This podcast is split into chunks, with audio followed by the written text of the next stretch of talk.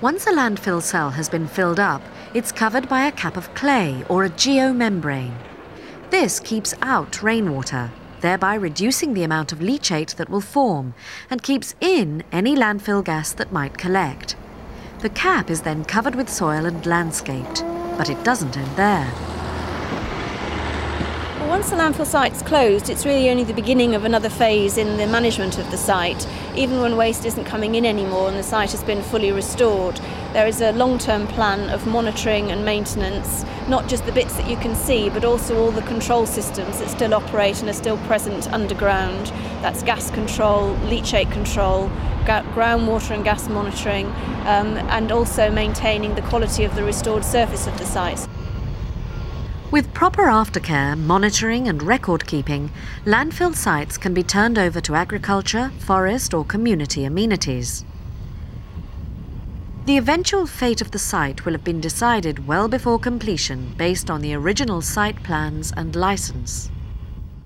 Currently the landfill has now progressed down to about here, and then this part of the quarry from here to here has enough capacity for about another 50 or 60 years landfilling. But when the thing is fully restored in about 50 or 60 years' time, the thing will look completely different. And this model, quite conveniently, we can remove this, and that's what it'll look like in the future. This here, this section is actually the quarry and the landfill site, which will be restored to basically a golf course in this area, an event arena here, which will really be for football, cricket, etc. And the areas across here will be for your industrial uses, for either the use of the company or local business and industry. Such a redevelopment has already been carried out by Grundons at another of their old sites. Getting from a model to reality poses a number of technical challenges. Well, this is Thorny Park Golf Course, which 10 years ago was a landfill site, which was nearing its completion. After actually doing the clay capping and inserting the gas wells for the gas collection system, the restoration of the subsoils and topsoils was carried out. Behind me you see what is known in the industry as a gas flare or burner.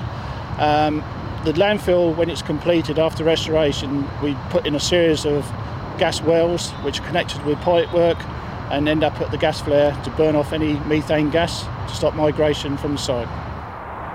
We actually monitor the site on a weekly basis for landfill gas migration.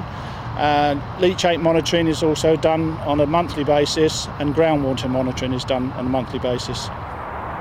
The Environment Agency do an independent monitoring their own to keep a check on what we actually monitor as well.